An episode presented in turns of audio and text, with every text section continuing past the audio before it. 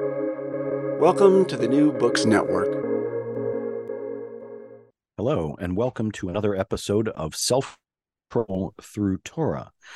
I'm David Gottlieb, a historian of Judaism and director of studies at the Spertus Institute for Jewish Learning and Leadership in Chicago.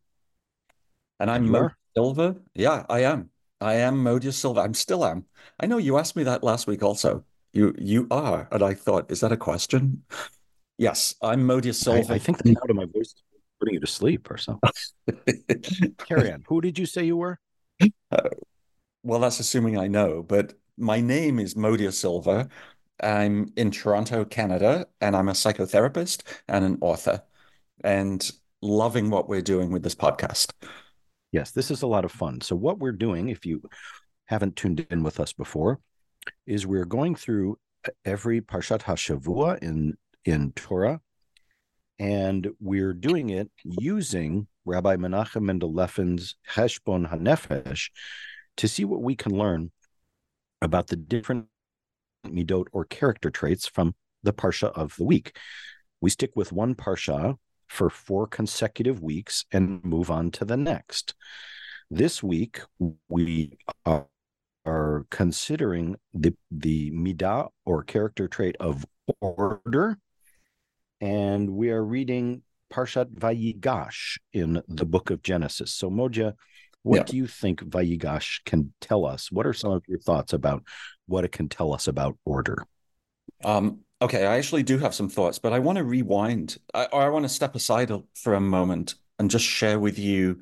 I was thinking about order, and I was thinking about your and my studies of Musar over the last, I don't know, 15 to 20 years. Yeah. Um, and then I was thinking about Friday night dinner and how I bought a dessert for the family and then realized that it was dairy.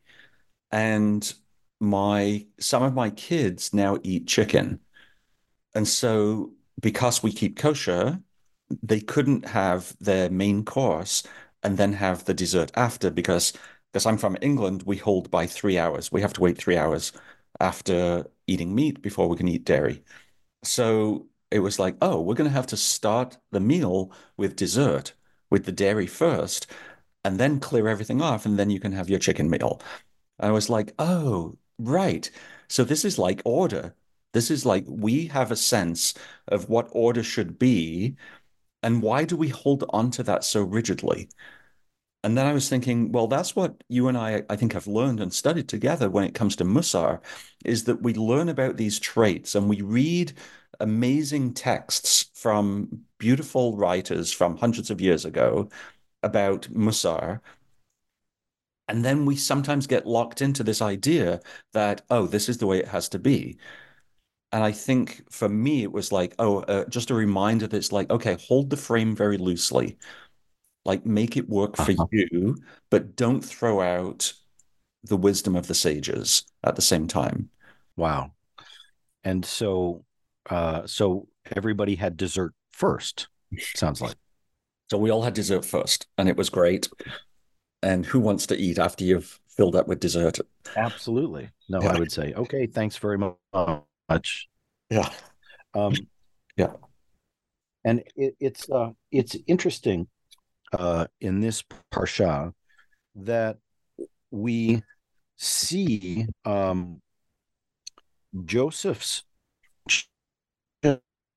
for order uh, his really remarkable administrative skills in saving the Egyptians and his own family from famine.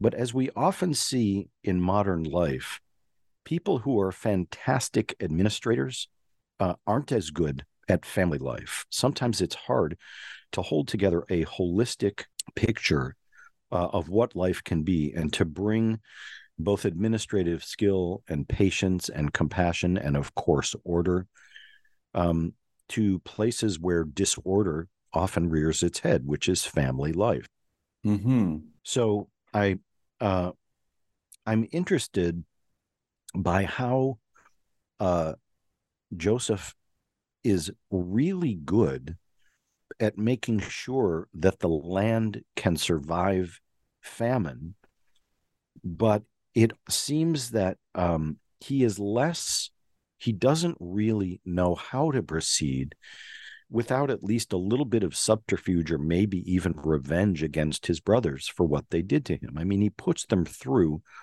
a lot of stuff, but at the end, he says, as he does when he's interpreting dreams, that everything happens for a reason. Joseph's theology is that everything happens for a reason. And the reason that his brothers threw him into the pit wasn't their evil doing, it was God preparing to save his family and also all the people of Egypt from a terrible famine that was coming. And Joseph's administrative skill in overseeing this um, is played against his desire to make his brothers suffer a little bit until he can't stand it anymore. And I think the sages of rabbinic tradition are a little ambivalent about why he feels he needs to do this. It's clear that Joseph winding up in Egypt is really, you know, it's great because it means Jacob and his descendants survive a horrible famine. Um, but his brothers are still terrified of him. He had to tell them to approach him. He, uh, they worry after Jacob dies uh, later on that he's going to finally exact their revenge on him. Nobody in this family, eh, I guess what I'm saying is nobody trusts anybody. Trust is a kind of order. But so much bad has already happened in this family that um, Joseph's way of dealing of, with it seems to be to create order everywhere, but order that only he controls. And I, it concerns me, and I, I sort of don't know what else to say about it, because what winds up happening is that he winds up enslaving the Egyptians. Now, as slavery goes, it's not that bad, but it's still they become serfs to Pharaoh, and he is Pharaoh's right hand. Right, like little by little, he takes away everything right? Takes away their money first and then takes away their land and then, right. Takes away their cattle, right? Then gives them seed, right. but they have to pay for it. Then their money runs out. Right. right. Right. And pretty soon, everything that is theirs and they themselves belong to Pharaoh. And the sages yeah. say perhaps the enslavement of Israel is, of course, the sages don't use this word, but is kind of a karmic, you know, in the contemporary use of that term, sort of a sort of a uh, a kind of divine justice that just as Joseph enslaved the Egyptians, so the Israelites become enslaved to the Egyptians. Right. Your thought? Well, I well, I I agree. It's a real conundrum, and so Joseph is a big character. He's looking after the an entire country, and I just think the bigger the project, the more likelihood there is that you're going to trip up or you know lose lose the theme somewhere. I was thinking as you as you started to talk, I was thinking about that video that went viral during COVID where there was some I don't know who it was, but some guy was sitting down in front of his Zoom screen, and then the door opened to his office, and this little kid of his started either crawling in or walking in, and instead jumping of jumping around, dancing, yeah, love, love right. That. And so instead of like turning and just dealing with his son, and saying, Hey, I love you. I'll talk to you later. He was like pushing him out of the screen, right? Because he decided that it was more important for his image, whatever, to be uh, to be interviewed cleanly on the screen. So I I agree. Right. I don't know what's up with Joseph. There's so I think stress plays a large part. And maybe that has to maybe we have to talk about that. That there's a lot of stress in this family right? I mean, yeah. they all right. They the whole story is a stressful story. They come down to Egypt because there's a famine. Even that's stressful. They leave their fa- their old father behind. They leave Benjamin the youngest behind. They like every step of the way is stressful. And then, and I think we see that because at the end, Yehuda speaks to Joseph, speaks to Joseph. And if I can just read it, chapter 44, 18, it says, Yehuda came near to him and said, O my Lord, talking to Joseph, let your servant me, I pray you, speak a word in your Lord's ears, and let not your anger burn against your servant, for you are even as Pharaoh, as Paro. So already he's recognizing that this is an elevated emotional situation And at the beginning of the speech that Yehuda then goes on to give, he describes what happened to them from the day they set foot in Egypt. But if you look at the speech, it's not right. That's not what happened to them. There are several notable differences between what actually happened and what Yehuda says. For example, he says in verse 19 and 20, My Lord asked his servant, saying, Have you a father or a brother? And we said to my Lord, Yeah, we've got a father, an old man, and a child of his old age, a little one, and his brother is dead, and he alone is left of his mother, and his father loves him. But Joseph never asked the brothers if they had a father or a brother. And then Yehuda never told him that Benjamin, Benjamin, was the only son left to his to his mother. So he's making this stuff up, or his frontal cortex is shut off because he's in a high stress mode, and he's like Mhm. pleading, essentially pleading for his life. Right. And how can you have order when you can't think rationally? So that's certainly one way to look at it. The way I thought about it was that Judah is subtly changing the story. And we're going to see this later when Abraham's servant retells everything that happens when he encounters Rebecca at the well, when he goes off looking for a wife Mhm. for Isaac, right? Whenever, whenever in Torah, anybody, and especially in the book of Genesis, retells an event that we have already read, there are subtle differences. Now, if you're into biblical criticism, you could say that different versions were floating around, and whoever um, wrote this uh, didn't uh, have access to the other version. If, in your view, it's divinely inspired, you can say that the servant is, or that the servant in the story of uh, of Rebecca uh, and uh, and Judah here are making these subtle differences apparent deliberately.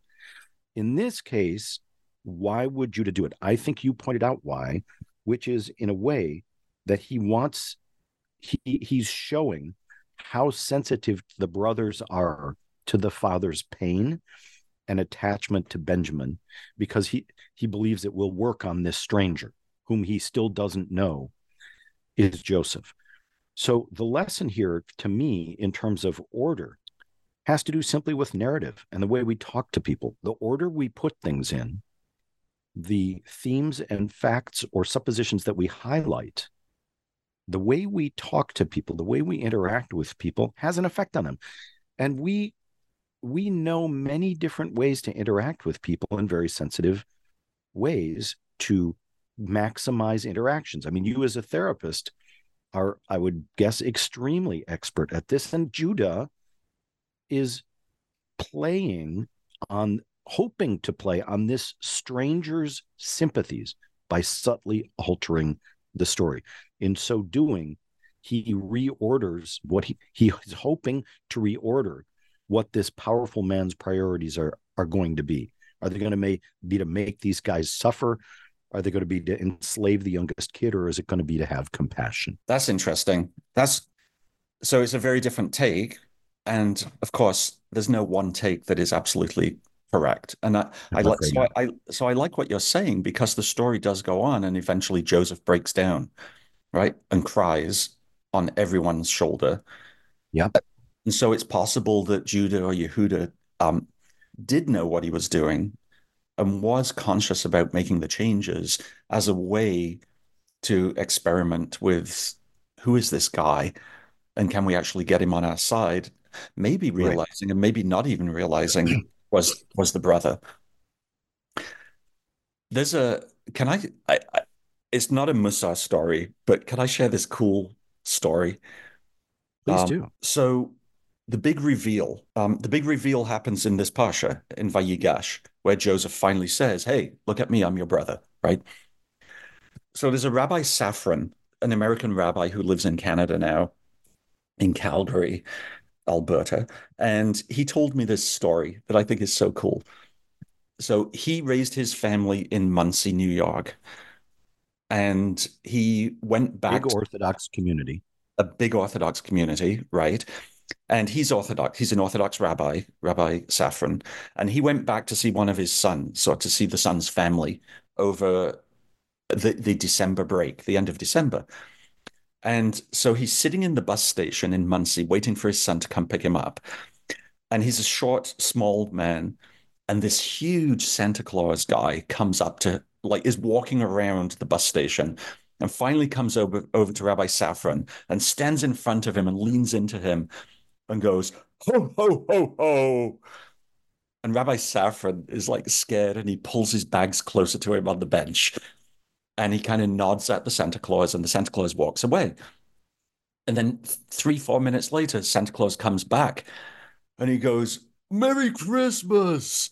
And then he looks at Rabbi Safran's head and sees the kippah on his head and he goes, Oh, sorry. Happy um, Hanukkah. Hanukkah, right? And Rabbi Safran pulls his bags even closer to him and he nods and he goes, Yes, yes, Hanukkah. And Santa Claus goes away. And he comes back a third time and he stands in front of Rabbi Safran and he puts one hand on his big white beard and one hand on his red hat and he pulls them off and he says, Abba, it's me. It was the it was Rabbi Safran's son the whole time. and besides being freaked I out, I love that story. I mean, yeah, besides being freaked out, Yeah. Rabbi Safran said for the first time in his life, he understood Vayigash. He understood this Parsha.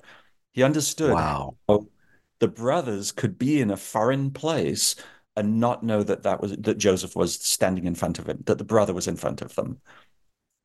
That's a great story. As you were telling it, I was thinking, what is a Santa Claus doing in the bus station in Monsey? right. That's just asking for trouble. I, it was probably his Purim costume left over. It's fantastic. It's just fantastic. Um, when Joseph reveals himself to his brothers in uh, uh, Genesis 45, verse 4, then Joseph said to his brothers, Come forward to me. So they're all hanging back, they're all blown away. No idea what to say or do. When they came forward, he said, I'm your brother Joseph, he whom you sold into Egypt.